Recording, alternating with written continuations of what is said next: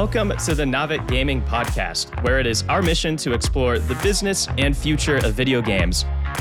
We bring together the industry's brightest builders, investors, and thinkers to keep a pulse on current events, dissect emerging trends in games, share lessons learned, and have a great time. This podcast is also part of Naavik's growing ecosystem, which ranges from free and premium research to consulting and advisory services. For more information, visit www.naavik.co. This episode is brought to you by Nexus. Building a support a creator program is something all live service game developers should be doing, but without the right engineering bandwidth or marketing expertise, doing so can be a challenge. Nexus's Creator Program in a Box makes it easy for game devs to build and manage world-class creator programs, driving significant growth in conversion, ARPPU, retention, and LTV. Nexus has partnered with incredible live service publishers like Capcom, Grinding Gear Games, Hi-Res, Ninja Kiwi, and more, and would love to help you, our Naavik Gaming Podcast listeners, do the same.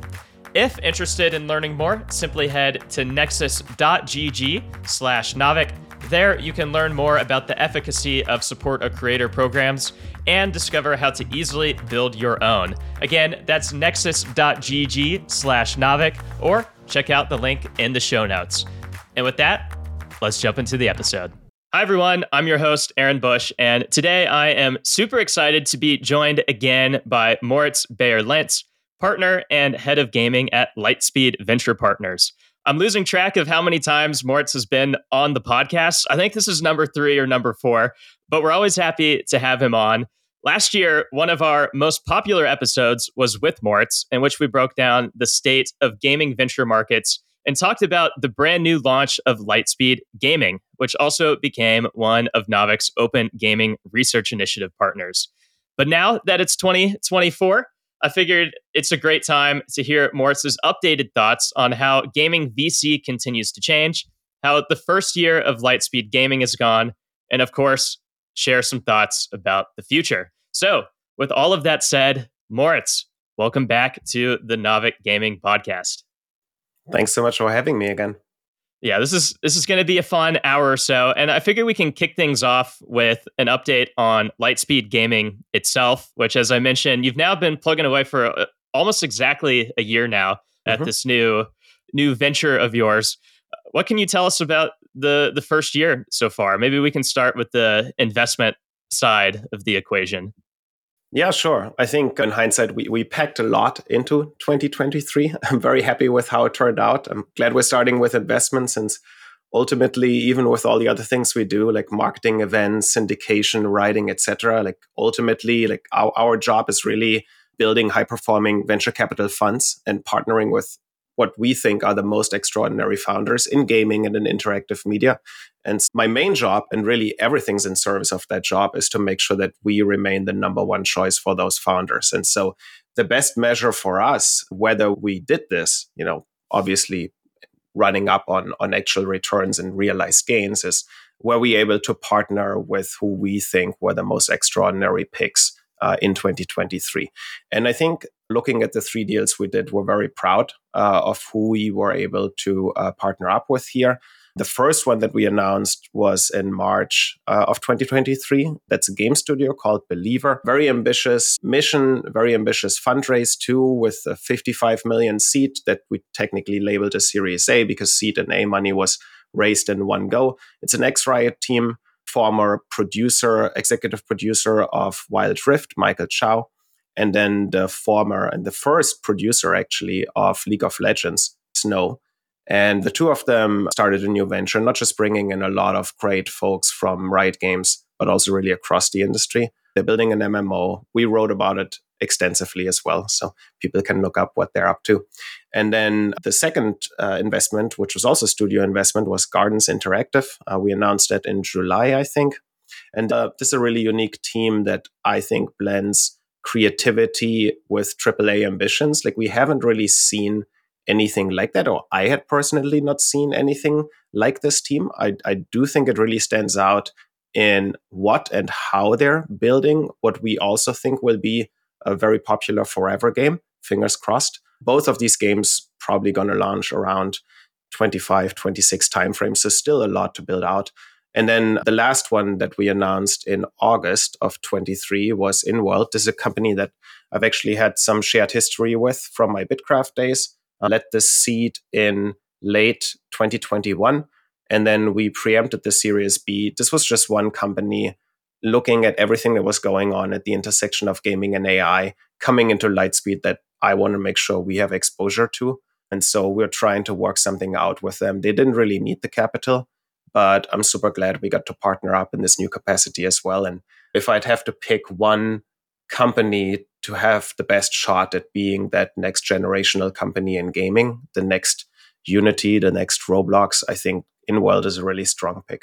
Yeah, and all three of those companies are exciting. And we actually have had two out of the three on our podcast and discussed in depth what they're working on, how they think about building out the future of AI or AAA gaming or what have you. We talked to the founders of Gardens. And so if you just type in Naavik Gardens and Google or on our website, you can find that conversation. And we had a couple episodes with the leadership of Inworld AI, talking both about the company, but also just the future of AI and gaming too. So if you're interested in learning more about those companies, definitely go check those out. Those are both really informative and interesting episodes. I guess second for you, Moritz, obviously you spend most of your time on the investing work, the diligence, the meeting with teams. How have you been spending your time when not in the investing weeds as you build out this Lightspeed gaming practice? Yeah, it's a great question. I would say 2/3 or 3/4 of the time is always directly spent on either finding new relevant investments or supporting existing investments. And then the question is, how do you spend that extra third or quarter in service of that main goal? And I think the clear answer for us in 2023 was really getting the word out about Lightspeed being very serious about gaming. Lightspeed is by no means new to gaming, or was not 12 months ago. They've been investing in this space since 2006, even all the way back to Playdom, Kongregate, Snap, if you count that into the interactive media umbrella. And Epic Games and Tripledot are also recent breakouts. But I think, especially for a generalist fund in today's landscape where, and we'll talk about this later, maybe you'll find a lot of active investors, specialists, generalists, and also strategics looking at gaming and interactive media. I think it's really important to stand out. And there's no other way to get especially seed and to some extent Series A deal flow by being a lighthouse that attracts founders, because there's no one to chase or track for a seed investment. These investments need to come to you. With that in mind, some of the things we did, we were pretty open around us doubling down on gaming in January. I think when we announced the practice, we pushed that across 30, 40 media outlets, including Forbes, Axios, Information. We started Q1 with targeted events. In February, we hosted about 200 gaming and interactive media founders in LA for a founder-focused event. And then in March, we organized a CEO reception at GDC, inviting and bringing together 250 CEOs from public companies, private companies, and then the most promising startups. We did that in partnership with Goldman, Microsoft, Sony, and Niantic. We're planning something similar again for the upcoming GDC in March. So this has already established itself as somewhat of a staple event. And then I'd say apart from the deal announcements and deal PR for Believer, for Gardens, for Inworld, launching a separate Lightspeed Gaming website was probably one of the key activities on the marketing front last year. I think really setting up a home for founders where they can learn about our existing portfolio, what we focus on, the way we work and support founders, and learn more about that. And then I'd say in terms of initiatives, Game Changers was clearly a highlight for us and I think for many others. We did that in partnership with GameSpeed.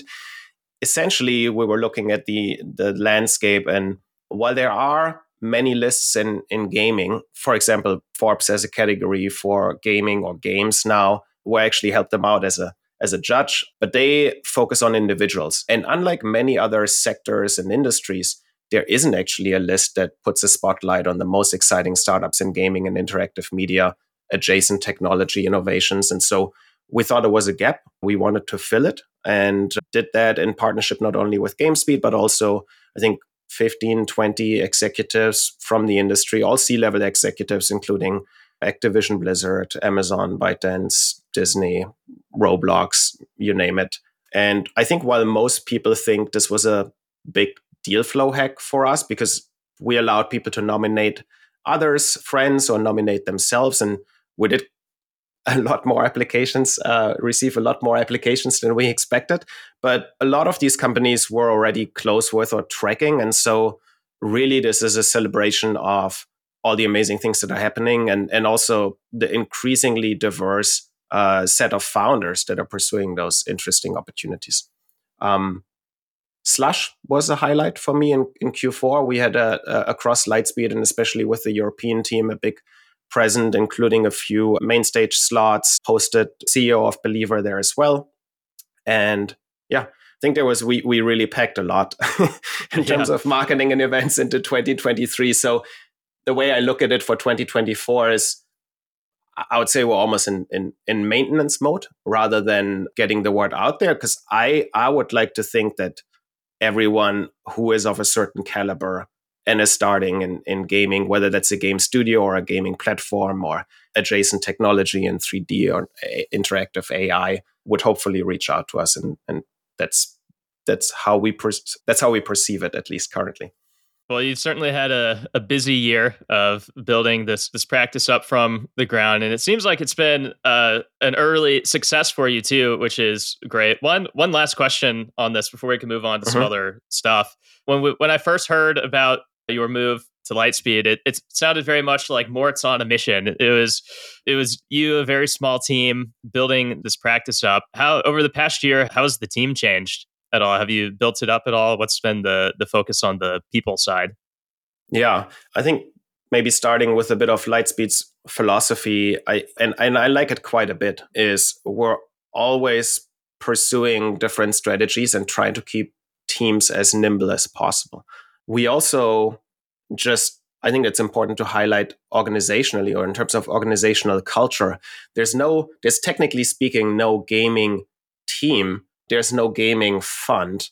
All the work we do across all of Lightspeed's, across all sectors, across all geographies, is not siloed. And all partners draw from the same investment pool and carry pool and come together dynamically to best assess, to source, to assess, and then ultimately support companies independent of what formal sector, so to speak, the company falls in, but really based on a topical assessment of what's most relevant in terms of our skills and expertise for every company we partner with. And Inworld is a great example, which is a company that was primarily diligenced and ultimately also got the approval from a team that was probably more heavily weighed on the enterprise side than it was on the gaming and consumer side. And so when you look at, and we have the full team, we have everyone who looks at gaming across all of Lightspeed, also listed on the Lightspeed Gaming website. You'll see it's actually quite a big team that stretches across consumer, that stretches across enterprise. We have fintech team members looking at it. Occasionally, we've looked at applied game mechanics in healthcare, even with our healthcare team. It's not something where we've pulled a trigger today, but I think for us, the core team, the core gaming team, which includes Paul and Sean and Faraz and myself, that's probably at its final size, with around four dedicated investors who all at the same time also pursue other subsectors at Lightspeed. Paul's very active on climate. Sean's looking at growth opportunities outside of gaming and across consumer. For us, is an early stage consumer investor for us more broadly. And so it's a very dynamic model, and it's basically always driven by expertise and unique contributions that every team member brings in the diligence process. Well, Moritz, we always have a bunch of founders that listen to these episodes and are always interested in learning from you and others like you. And so I think it would be helpful just to talk briefly about what Lightspeed offers founders. What have you set up to support founders over the past year, and what are you looking to do more of in the future? Yeah. And then, by the way, I think that that extra third or extra quarter that we mentioned for marketing, since that's in maintenance mode now, a lot of that will probably go into building that value add platform out even further. The most important thing I'll say in terms of company support is that because we consider ourselves conviction-based investors, we only make about 2 to 3 investments per partner per year. It's very different from a lot of other investors and gaming investors out there. And so what that means for portfolio companies, they'll always work with a partner directly on everything that matters. Not obviously only will we join all the board meetings, but there are many companies that I have, including my own investments and those that I have inherited at Lightspeed, that I'm probably in touch with daily, including on the weekends. And so what are those tangible areas of support? Executive and design and engineering talent hiring is probably a big one. We have 3 in-house experts at Lightspeed for that across sectors. And then also we have gaming-specific partnerships that help us, especially for studio hiring. I think people get a kick out of the fundraising and syndication support that I provide. And this is probably an area where I'm sometimes having a bit too much fun. But if folks look at the syndicates we put together for really all of them, like Believer, Gardens, Inworld, I think just those this year covered investors from Amazon, Disney, Goldman, Google, Intel, Meta, Microsoft, Nintendo, which was a first for Nintendo, actually. Riot Games, Stanford. I mean, we can people can Google and go through a list themselves. But I do genuinely think that every time there's an opportunity to raise a new round, like who that money comes from matters quite a bit. And in rounds where we lead, and we tend to lead, we lead about like 80% of the deals. Those rounds are always, I think, oversubscribed, and founders could just close the round. They hopefully select us to lead the round, and then they also already have investors who are interested in filling it up. I typically start with a blank sheet with these founders to say, okay, we sign the term sheet. We have 4, 5, 6 weeks to sign the long form. In that time, why don't we really start again from first principles, from scratch, and think about what would be the absolute dream setup? And forget about whether you know these parties, forget about if I know these parties, and I know a lot of interesting parties, but I also don't know everyone who comes up, and we'll just try. And there's sometimes very exotic picks in there when it comes to angel ideas and celebrity and involvement and to hack distribution. And I think the crazy part is we probably usually get about 70-80% even of kind of like a stretch list. And then social proof builds up as you build out this syndicate. And I think it also helps massively in PR and marketing of the round and just overall attention.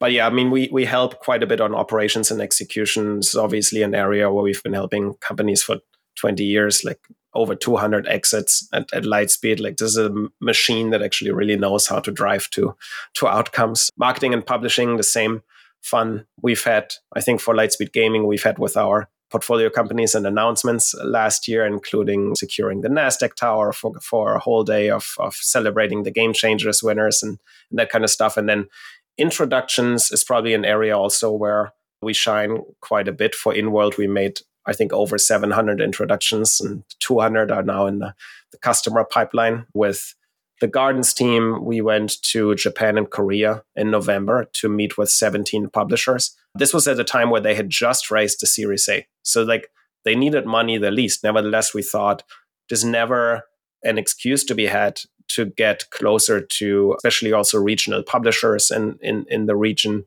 And so we're very hands-on.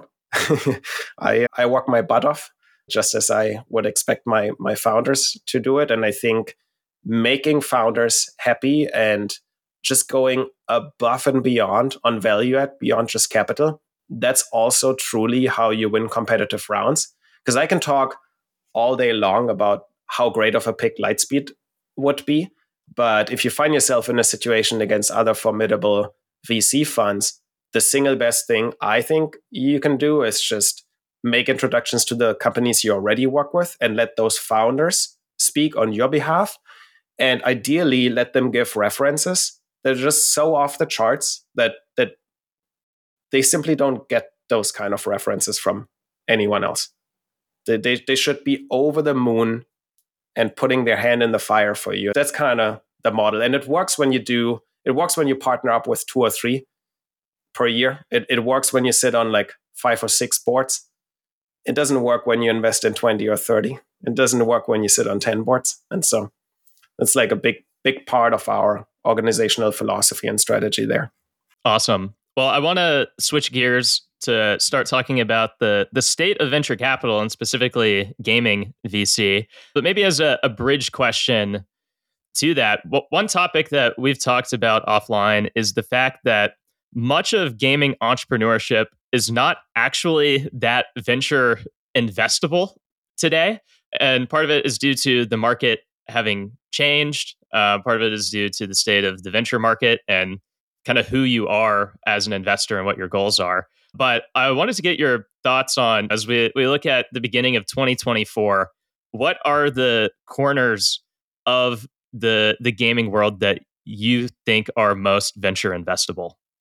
Yeah, I segment the work for us into 4 domains and played around with the nomenclature even during the BitCraft days. And I guess as long as you're mutually exclusive, collectively exhaustive, at least to some extent, it works.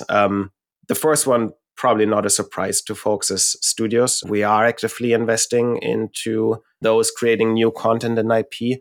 I think we do it quite differently from almost all funds pursuing this category.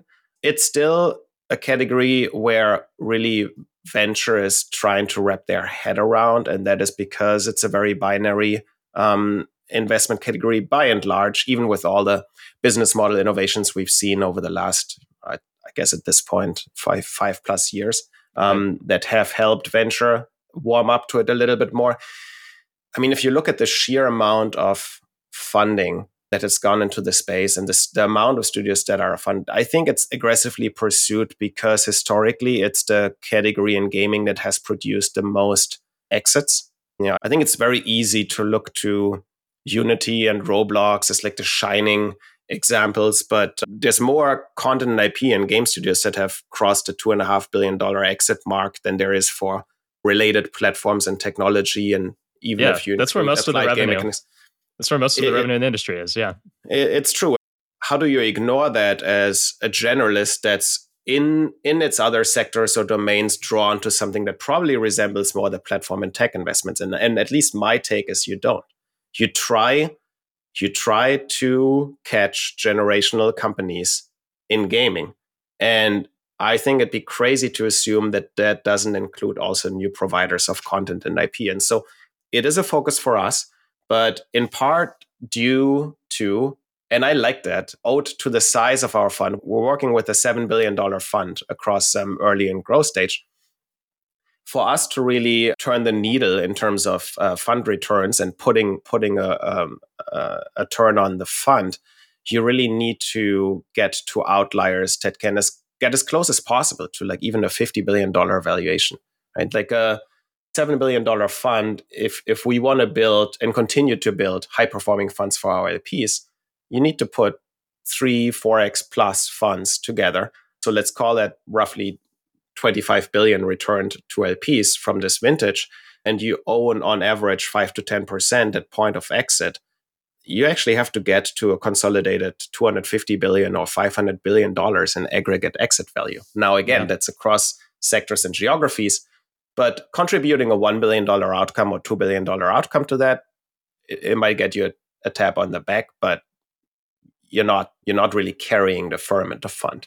And so I think on the studios, there's a ruthless focus on what are actually the projects that can become, everything that's such a venture cliche, like the own IP, live ops, cross-platform, forever games. And I think if you look, and obviously we're not disclosing too much, but if you read through the lines of what Believer and Gardens are building, it fits that vision very well. And it lends itself at least to the possibility of an outcome to that scale, where I think the overwhelming projects I see do not. And it's fine, right? Personally, I love playing indie games the most. I spent actually most of my play, if it's not Rocket League, I just played through Dredge through all of December, like loved it. And if I'm bored, if I want to find a new game, it's typically an indie game. But personal interest and commercial interest couldn't be further apart here. And so that's kind of how we play the studio category. And then the other categories, interactive platforms and interactive technology. I think on the platform side, obviously AI-assisted UGC world creation. Like, what is the next Roblox and how does it look different? Like, that's something we spend a lot of time thinking about. Are there other form factors, including XR, that might drive new types of social platforms? The new UGC paradigms, like even obviously everything that's going on in the Roblox and UEFN publisher universe. And then interactive technology, I mean, this is an area where we're spending quite a bit of time. It won't surprise people to hear that AI and AI applications in gaming, and there are many, from NPCs to generative 2D, 3D assets, moderation and modulation, new forms of 3D asset creation, whether that's actually generative or closer to reality capture. We're looking at XR again, and we can talk about it a bit maybe later as one of those areas where maybe there's a consensus opinion that's wrong. And maybe this is an area where, with a bit of a twist on it, there's actually a way to be contrarian and right. And then also through our partners at Faction, we look at Web3 and blockchain implementations in gaming. And so it's a broad range of things where we will pull the trigger. All of these opportunities have one thing that unites them, which is, do we see a path for this to be a multi-billion-dollar plus company? And it's oftentimes a little bit easier to see that on the studio side. It takes a lot of hard work and thinking to discern which platforms and technologies within the lifecycle of a fund can lend themselves to such venture outcomes. But I'm not pretending that our life's easy too. Right. Well, let's go ahead and zoom out a little bit and just look at venture more holistically for a moment. And I think it would help the audience, especially those who aren't in the weeds of venture every day like you are, to kind of start with a brief market overview of where we're at. So Moritz, maybe could you provide a quick view of how venture markets as a whole shifted in 2023 and whether there's anything notable about the state of venture capital generally today as we kick off 2024? Mm-hmm. Yeah, so I think most people will have followed markets and market commentary in 2023. This is also an area where there is a lot of consensus discussion and debate around certain topics like, oh, valuations are coming down or are resetting. Oh, it's so much harder to raise venture capital now. And to some of it, it's reflected in the graphs, right? Like just to be fair, numbers-wise, I think we're down almost 2/3 from the peak. The peak being, I think, Q4 2021. We've seen about 180 billion in global venture activity. This is not just gaming. This is across all sectors. And I think the most recent numbers of Q3 are around $60-70 billion. So that's down significantly, right? And so we need to be fair here. In terms of valuations, I think it's interesting to look at the public indices. The S&P right now, as of the time of recording this podcast, is actually at an all-time high. The Nasdaq is pretty close to it, but it's somewhat misleading because it's carried by just a few stocks, right. I think like 7 or 8 stocks. So it also begs the question, where is value actually accruing in this world? And who will reap most of the benefits that probably over the next 2, 3, 5 plus years are driven by innovations around generative AI, where strategics and existing large companies are already heavily investing for that very reason. But I think, and this is true, I know, or I feel strongly about in gaming, but also think beyond the gaming sector, is it's oftentimes not the full story to just look at the graph, say, oh, everything's down 2/3. So it's like 3 times as hard to get a round done right now.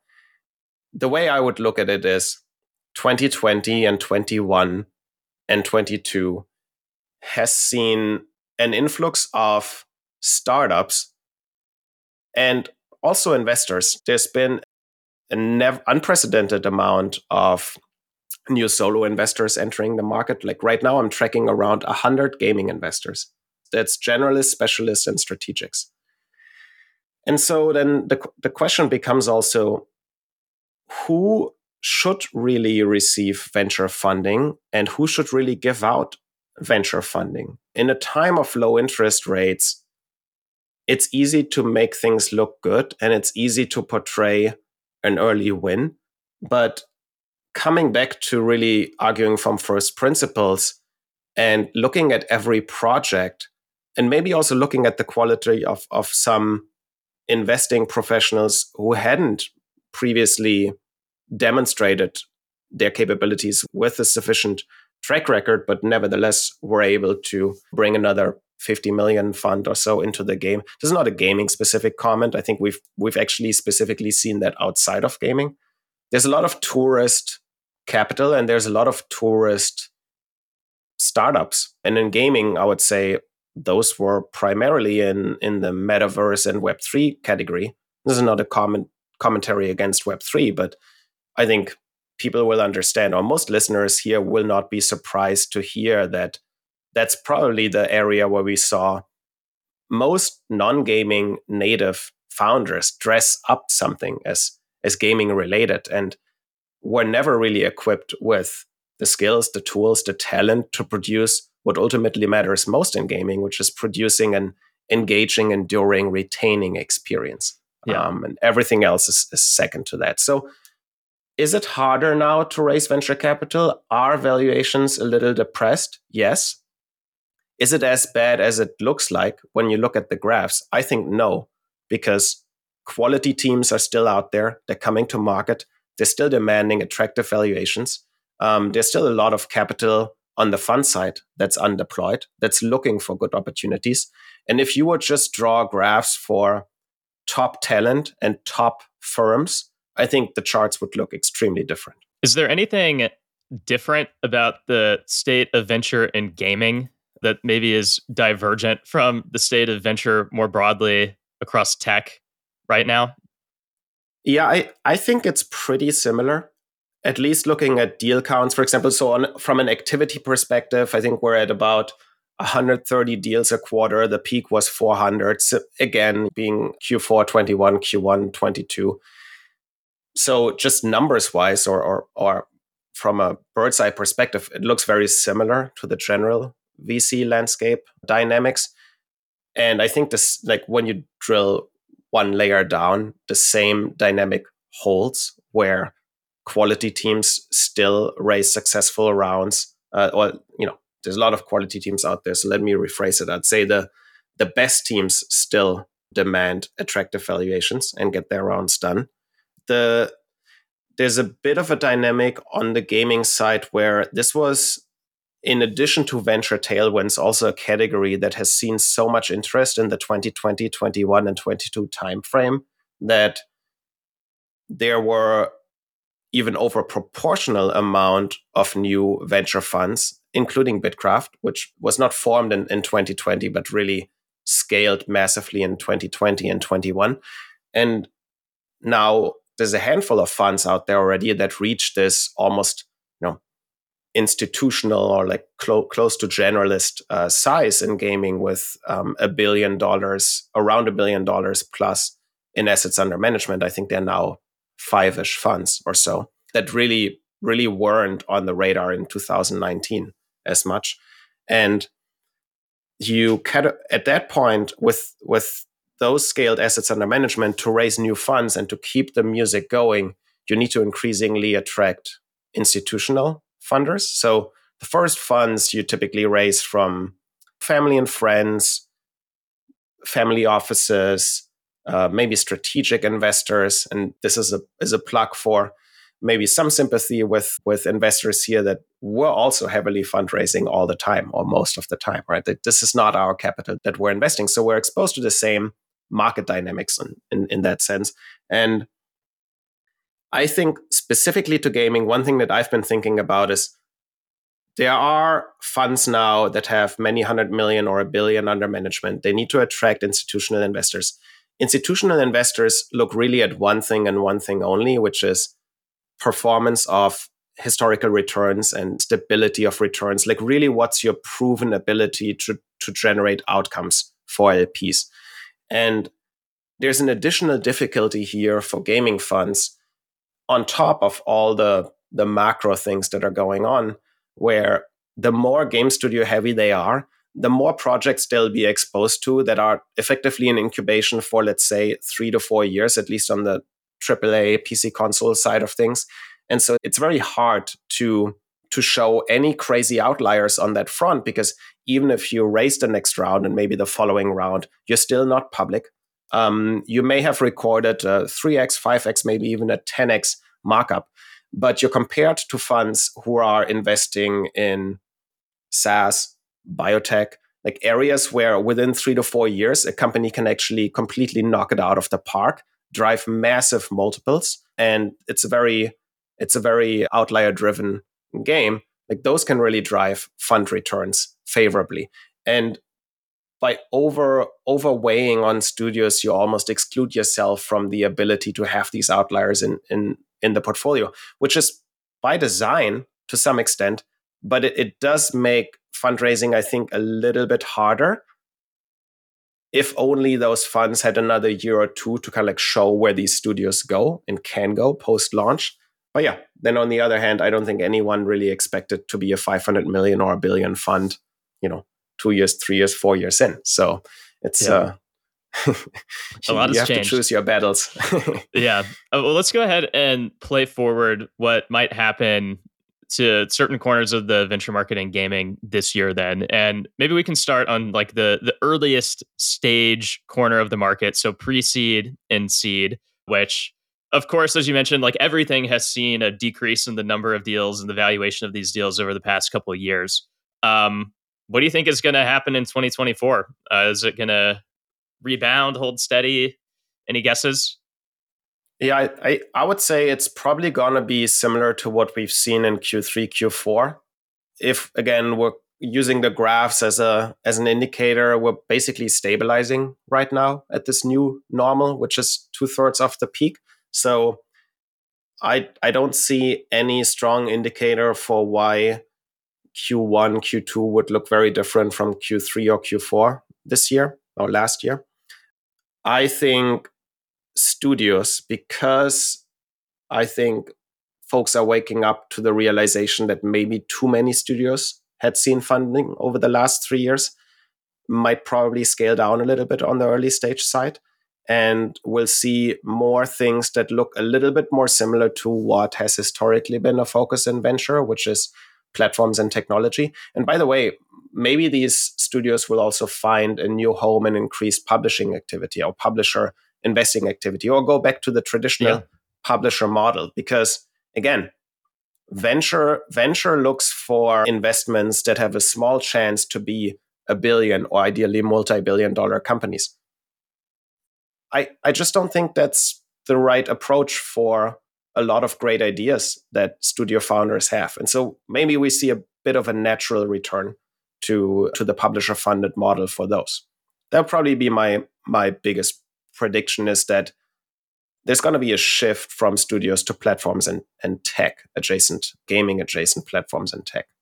Yeah, that makes sense to me. I buy that line of reasoning. But how about the later stage side of venture? And this is, of course, an area that Lightspeed plays heavily into as well, given the amount of money you're investing and generating as you needing to generate, as you mentioned, $250, $500 billion in market cap at exit. In a sense, you have to put pretty meaningful amounts of money in. But as we've seen over the past year or so, later stage markets kind of across the board have dried up, as there have been those valuation resets and investors and companies not wanting to create rounds that are heavily dilutive or blow up cap tables from the past, and just all the messiness that comes with that. And that naturally takes time to work itself out. But how do you think that side of venture and gaming is going to play out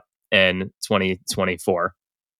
Yeah, I mean, so just maybe on a Lightspeed firm-wide level, among our peers, we were actually the least active growth investors in 21. This is looking directly at some data we pulled from Crunchbase here.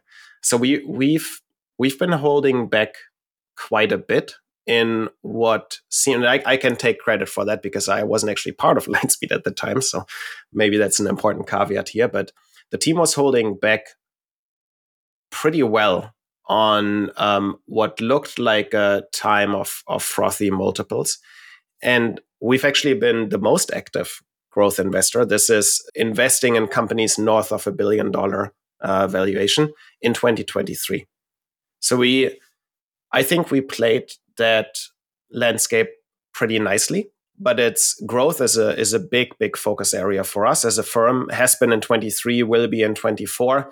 I think personally speaking, if there's one thing I would point to where I'm adjusting also my focus and where I'm looking, it would be from early stage or at least pre-product market fit to post-launch, post-product market fit opportunities in gaming. They can still be on the early stage side. And then specifically growth opportunities in gaming. This is definitely an area where we'll look a lot more heavily this year, also for gaming and interactive media. Gotcha. A year ago, I asked you what advice you're giving to teams who may have a harder time raising additional capital due to the valuations and expectations resetting that we were alluding to. And at the time, we talked about, for instance, being more conservative with burn rates and making money last deeper into the future and such. What advice are you giving to these teams today? Is it similar to what it was a year ago, or has it evolved a bit? What are you advising these teams on? Yeah, I don't think it's changed too much. I guess in hindsight, the advice we covered 12 months ago was probably pretty spot on for how 23 unfolded. I really think it's important, and this probably the most important thing is to really not focus too heavily on dilution and making sure to get sufficient capital in to last at least 2 years. This is how we've done our rounds. And it's probably easy for someone to look at the deals we've done and say, oh yeah, but those companies also, they raise a lot of money. They are able to raise at a high valuation.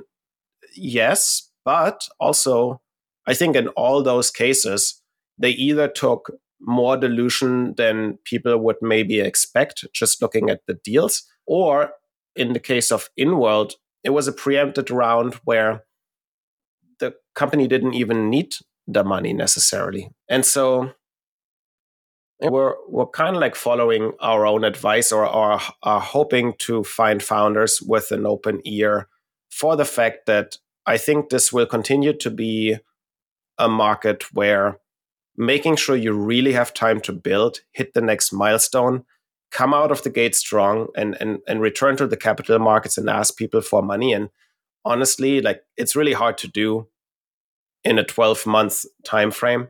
And it's better to do in a 24-month time frame. Now, obviously, a lot of these companies, if they follow their plan, they have something great to show within 12 months, within 18 months. And so they may still tap the capital markets then, but having that extra buffer.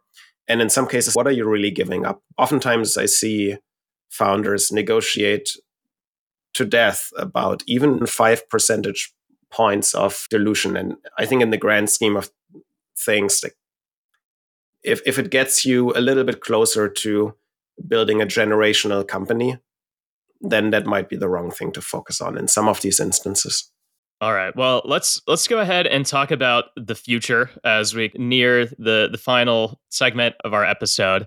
And so we've hit on this in some ways, but gaming VC has steadily been evolving for at least as long as I've been paying attention, the past 5 years or so. And I'm sure well before that, too, as the industry was much more on the rise, and it still continues to change, right? You talked about the entry of generalist firms. You talked about how some of the more gaming specific firms that started have now raised tremendous capital, or almost more generalists themselves. We've seen maybe publishers show some greater signs of being more venture investors and moving beyond just the publishing model. And of course, AI, the chat around AI and better tooling is at least creating conversation around teams becoming more efficient and what that means for the money that they have to raise in order to create the types of games that they want. And so my question to you is, we've obviously seen the market change quite a lot over the past 5 years, but as you look to the next 3 to 5 years of gaming venture, what are the main ways that you think that the industry may change? Yeah, I would say there's probably going to be less funds at that point in 3 to 5 years pursuing the sector. I think we'll have at that point less specialist funds around. On the flip side, some of today's specialist funds will have grown further and have established themselves as maybe also somewhat generalist funds that go well beyond just gaming or game studios and go into platforms and technology more aggressively and more broadly, like similar to what we're focused on. I think we'll see less studio investing at that point. As discussed previously, a lot of them will go back to the traditional publisher model. I think it's also important to be intellectually honest about gaming as a VC category and just be open about the fact that we still are looking to just get that first feedback loop in over probably the next 18 months. Because this is a domain where, in earnest, venture investing started around late 2019, 2020, specialists only. And so the jury is not out, especially on studios. I think platforms and tech it rhymes enough with traditional venture that I don't see why that should not work out. Obviously, you need to pick the right ones and you need to be extremely sharp about it. But I think studio investing, the jury is still out. It feels right to me. It feels super exciting to me. I always probably push more on it than I should. But that's also, it's grounded on a firm belief that there's great returns and great companies to be built here, as evidenced in the past. I think those are the main themes. I have no doubt that as a category, just looking at the underlying tailwinds, societal tailwinds, technological tailwinds, gaming's only going to grow. I'd be really surprised to see like an industry decline over the next 3 to 5 years. But as we've touched upon earlier, it's always a big question of where the additional value accrues and whether that's existing gaming companies, strategics, incumbents, or if we continue to see early stage startups win. And Michael Chow, the CEO of Believer, he made this great point, I think during Game Changers and then also in the Slush recording. And I firmly believe this too, because otherwise I should pack my stuff and probably not do venture investing. He said, especially in a time where there's a lot of shifting, and we are in the middle of a platform shift. I would call generative AI a platform shift. I would actually put it on the same pedestal as I would put the emergence of the internet, the introduction of the mobile phone, and now it's this wave of generative AI. It's going to be a time of a lot of change in the next 3 to 5 years. And I think a lot of the scaled companies and strategics on the gaming side, somewhat different from technology more broadly, where the big companies are actually investing heavily in generative AI. I get a bit of an impression that on the gaming side, there's a lot of skepticism still and careful exploration of these new technologies.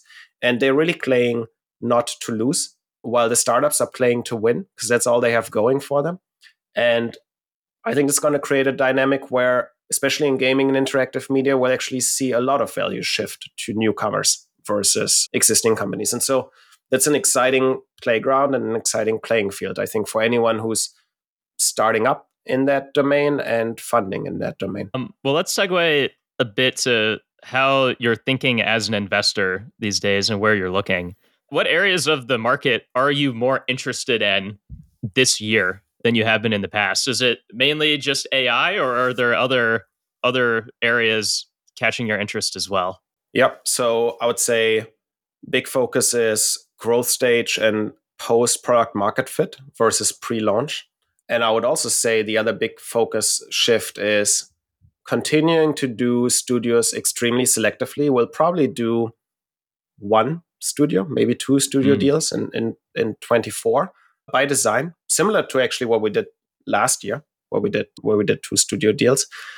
And there's so many interesting opportunities, I think, in generative AI applications, both on the developer workflow side, but actually more interestingly on the, what I call previously impossible and new user experiences. We wrote about this quite extensively also in the thought piece we put out middle of last year, where we created a market map of the generative AI landscape, but also shared a little bit more broadly how we are thinking about that space. And in general, in previous platform shifts, like the introduction of the internet, like the introduction of the mobile phone, the companies that really knock it out of the park are not the ones that incrementally improve, make things a little bit faster, cheaper, better, but create experiences and build from the ground up for new paradigms and really change the face of whatever industry it is they're operating in.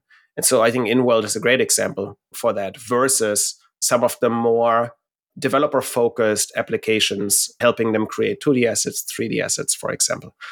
We have a big focus this year on interactive media applications and platforms that resemble social networks. Those are really the companies that can reach massive scale within a fund cycle.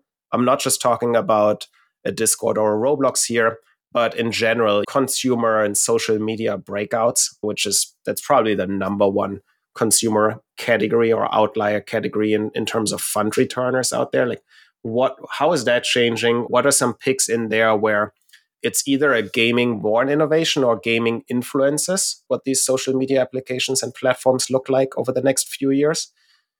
I'm personally very excited about innovations we see in 3D. And I love those innovations that are born in gaming, but can also have vertical use cases. If you look at NVIDIA, for example, right? Like it's a company that originated because it was the most powerful computational engine for video games, which really started as a video game company, GPU company, and now serves all these massive verticals well beyond its original focus in gaming, became the backbone of AI, became the backbone of blockchain also. So what are those innovations that are either hardware, but probably more for us software innovations that can have the same effect? And this includes novel game engines. I would put Inworld in that category as well. I think this is the leading AI native or AI first game engine at this point, really. Certainly include generative 3D in there, but also I think reality capture is still really interesting. Nerf, volumetric video, and that kind of stuff. And then I teased it a little bit, but XR is an interesting area. So maybe we just talk a bit about that. I think during BitCraft, we're leaning in, still very excited about the one XR investment I actually made during that time, which is Trip. But I think especially for a fund of our size, and then also looking at the install base projections that were a little bit underwhelming, to be honest, over the last 18 months or so post-COVID peak. It's really hard to make a case for there being a sufficient install base and specifically active install base to hit those multi-billion-dollar outcomes. And I think to some extent, AI might be the answer here as well. And maybe when we talk about XR and sensing devices, we'd been overly focused on new screens and new visual input. And we'll see. Maybe Apple actually breaks through the mold and the Vision Pro is about to come out. And so maybe that's going to drive a real change in user behavior, but also they're only going to produce so many units this year, right? So even in an aggressive model, they're not going to add a lot of projected install base this year, certainly, I think only up to 400,000 or so. And that's mostly enterprise. It's enterprise heavy. But compare that to PC, console, or definitely mobile install bases. It's just still one or two orders of magnitude off in terms of active install base. But what if we're shifting thinking to augmented reality maybe being one where we rely on sensing devices? And we've seen some interesting ones pop up this year. Like the Humane pin, for example. I think Meta's Ray-Ban glasses are super interesting and not talked about enough. And if you combine that with our advances in generative AI, and then also the ability to bring a lot of these models on device, I think that's a super interesting and physically very viable outlook for the near term that will actually change consumer behavior and consumer experiences quite a bit. And it doesn't fall victim to the ongoing hard work that still needs to be done on optics and to some extent like sheer physical limitations for making augmented reality glasses work. But maybe they don't need that to be extremely valuable devices over the next couple of years. And so I don't know if you'd call that XR or not, or sensing devices enabled by on-device generative AI, but I think that's a super interesting area. It's also a good example for one where, we're calling this thing Lightspeed Gaming, but really I'm starting calling it Lightspeed Gaming and Interactive Media now. I noticed people hadn't noticed. And so this is also a great example where we can then draw on the rich expertise of our enterprise investors who've been looking at computer vision, AI, and a lot of these fields that then come together with maybe our expertise in gaming and interactive media, and have been investing in that space not just for the last year since it's been hot, but like in some cases 5 years, 10 years.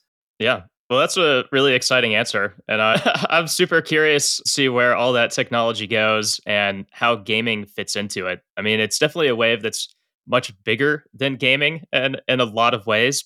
So good to hear that you're putting your generalist hat on to some degree and looking at that.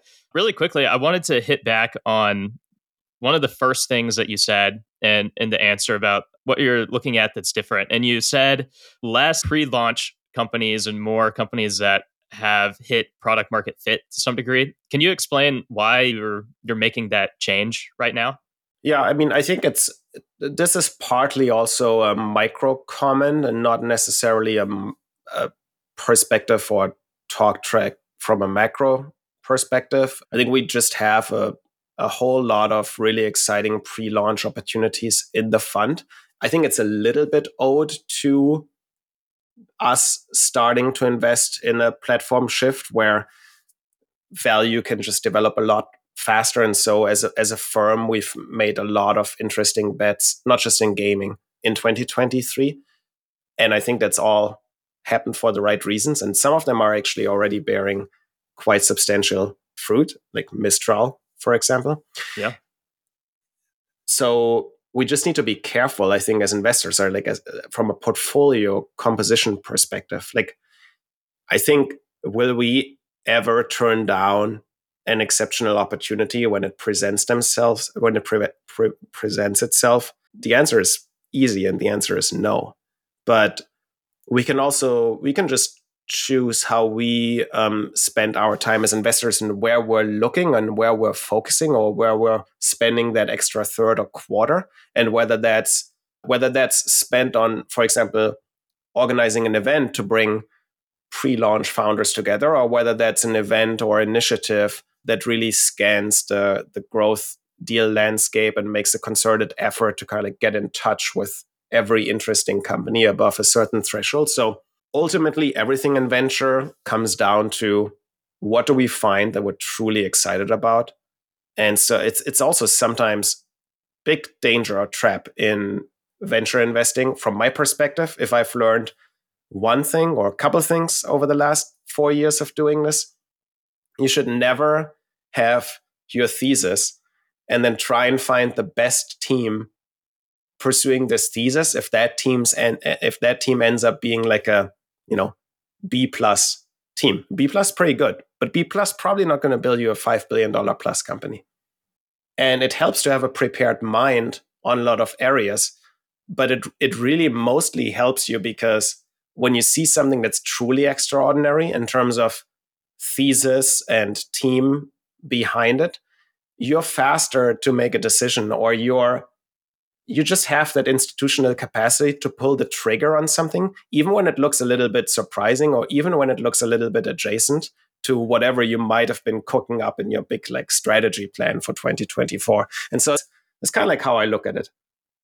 The best ideas, founders will have them, not VCs, I think. But VCs need to be quick and prepared. And also they need to do the work to be the pick, because those are probably going to be competitive rounds. Yeah. Well, the last reflective question I was going to ask you was, how have you improved as an investor over the past couple of years? And how are you going to apply those learnings to future deals? Maybe you just partially answered that question, but is there anything else you quickly want to add to that? Well, I'll just say like one thing real quick is, it's really super interesting and an honor to work alongside investors who've been doing it in some cases for actually over 20 years at Lightspeed, and to just see how much time is spent on building processes and building frameworks for really high quality and repeatable decision making, and how that translates into how we organize ourselves and how we spend our time.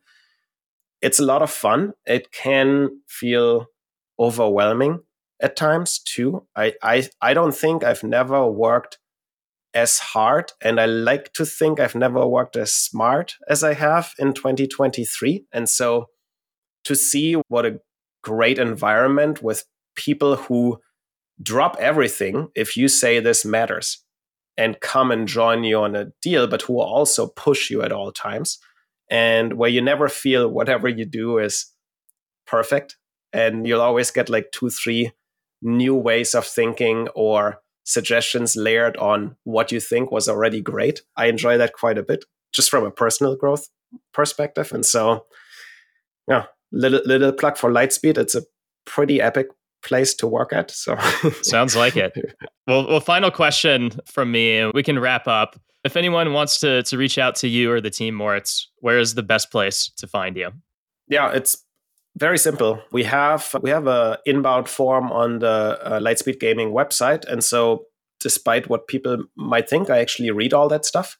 And we have our emails on our website too, so people can send me individual emails. I'll really try and respond to as much as possible, which is the majority of things that comes in.